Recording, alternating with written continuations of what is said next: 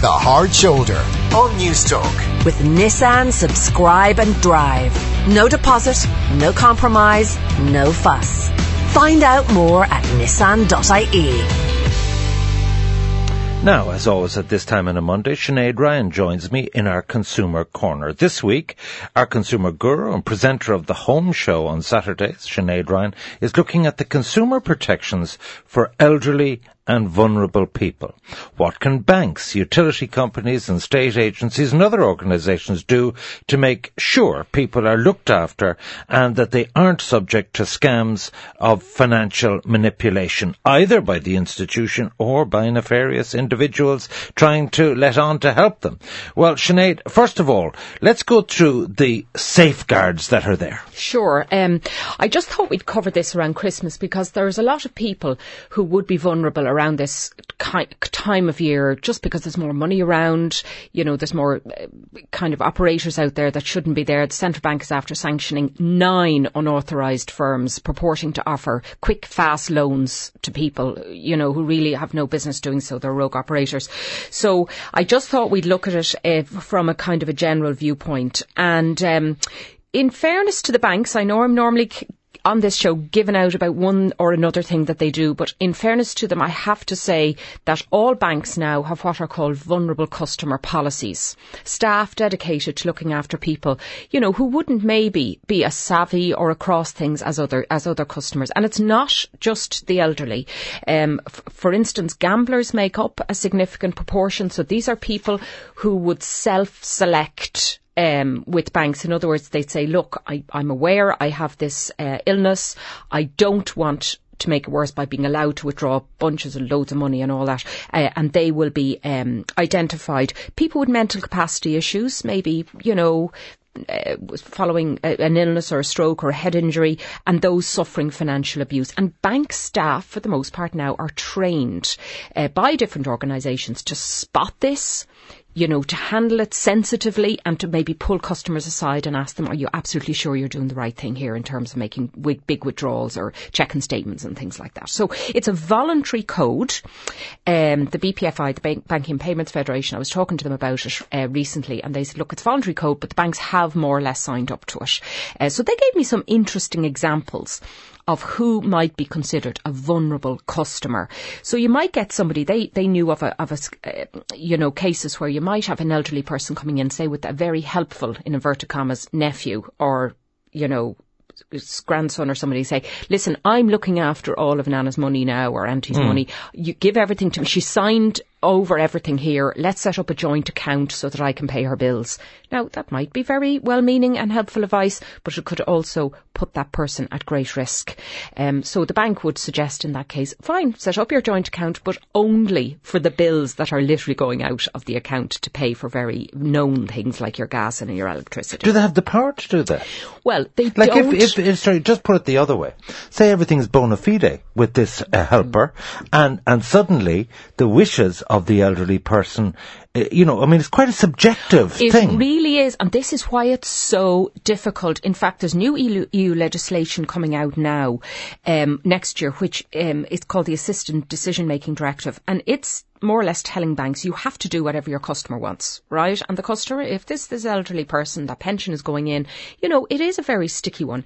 So what the banks will do in some cases is maybe gently take aside the individual, separate separate it and say, look, are you absolutely certain you're doing this? Here's another alternative you may like to consider. A joint account, there's nothing wrong with it. So subtle enough. It, they try to make it as subtle as possible. Bank of Ireland, by the way, they've set up um, a vulnerable customer unit down in Carlisle. They've eight specialists at least trained by various organisations, including places like the Rutland Centre, Sage Advocacy, Age Action, people like that. They identified 400 customers in the first month uh, that that would be considered that, and they they're people who have particular care needs who they suspect may be suffering financial abuse or, you know, have addiction issues or whatever. So it is important to do, but you're quite right. You can't kind of point at somebody and say, you're not allowed to do this uh, because we think it's, it's not right. Um, the BPFI gave me another example of somebody who you know, somebody who'd have a very um, cautious spend. In other words, their bank statement would show, you know, shopping in Tesco's and petrol in uh, the Texaco, whatever. Uh, very ordinary bills rent and things like that. And suddenly there'd be a whole load of transactions, maybe in Temple Bar or, you know, in nightclubs or whatever. Now you wouldn't be sure, is that person, be, has their card been skimmed or actually. Well, the old one would hardly be in Temple Bar now. Well, yeah. I, you never know. Maybe somebody has borrowed their card, maybe to help them get money out of an ATM. So that kind of thing can alert staff just to say, listen, are you 100%? Give them a quick call. Do you, do you think you may be Tell me, has risk the pensioner just say it's a case of gross abuse? Have you any comeback against the bank and say you should have stopped this?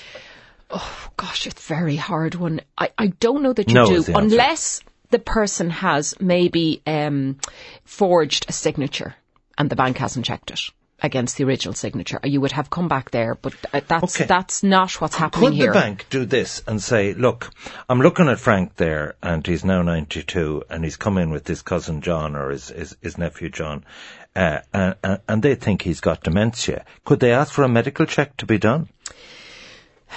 So uh, there's no legal basis for this. So the bank cannot say we are not doing this unless you can prove that. It's a voluntary thing. But could you ask for a up. certificate But to say they're of sound mind? I think what you could possibly do is suggest to the person that maybe the the transactions that they've witnessed aren't coming across as bona fide. They're not coming across maybe as the right way, and maybe they might like to talk to their doctor or talk to somebody about it. But like honestly, Ivan, they can't just demand we're not going to allow the money out unless you have a doctor's cert. I mean, if all other things stack up, Well, so it's not just financial institutions we're talking about. What's happened with the National Lottery? It's not. So the National Lottery, they have um, they had competitions with no prizes, did they?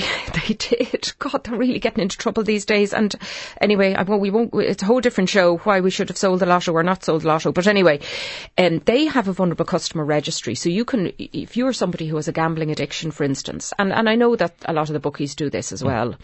Um, you can register yourself with them and just say, look, do not let me gamble.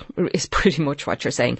Um, but they got wrapped recently by the regulator because they allowed 19 of their registered vulnerable customers to continue playing and uh, you know uh, upwards of 8,000 euros was spent in this way even after they had self-excluded so they got wrapped for that they had to refund it and all that kind of thing there's a lot of banks in the UK now have taken up vulnerable customer registers and, and made them kind So of mandatory. it's not just very old and elderly people. It's, Definitely it's not. lots of You're people with addiction about- issues. Yes, yeah. and, and also people with head. Uh, there was somebody, the BPFI told me about um, a case where somebody had a head injury and they had um, uh, suddenly, having gone from being a very, very prudent, cautious person, uh, suddenly there was there was a lot of gambling being done online, which was out of character, and the Mm. bank branch picked that up um, and was able to talk to the individual about that.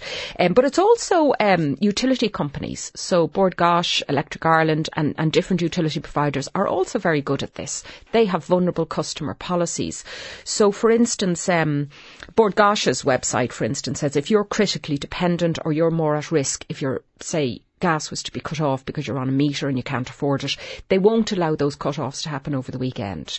They'll send you text reminders. They'll send you bills, either talking bills or a braille bill if you're sight impaired. So there's lots of people come into that vulnerable category. It's not just it's not just the elderly. Okay, now you have a list of, of, of tips uh, for a vulnerable customer that they should and shouldn't do in relation to uh, being, being, being ripped off. Uh, but the first advice is that, that you shouldn't delegate your financial affairs unless there's a power of attorney involved. Yeah, or, or at least that you have set something up legally.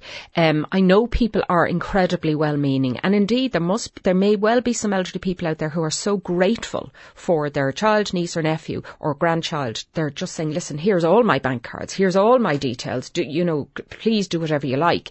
But that's not really good enough, and in fact, the, they should insist on having some kind of, of a legal um, permit in place or a contract in place.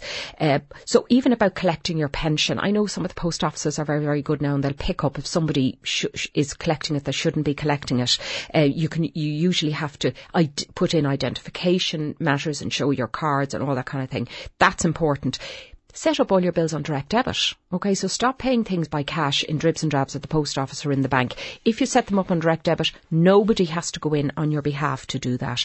And never ever sign blank checks. Now look, checks are making their way out anyway, but I'd be really loath to give anybody my ATM card or a blank check even with the bona fides in place that they're just there to pay for the shopping, mammy, or pay for the bill, granddad, or whatever it is.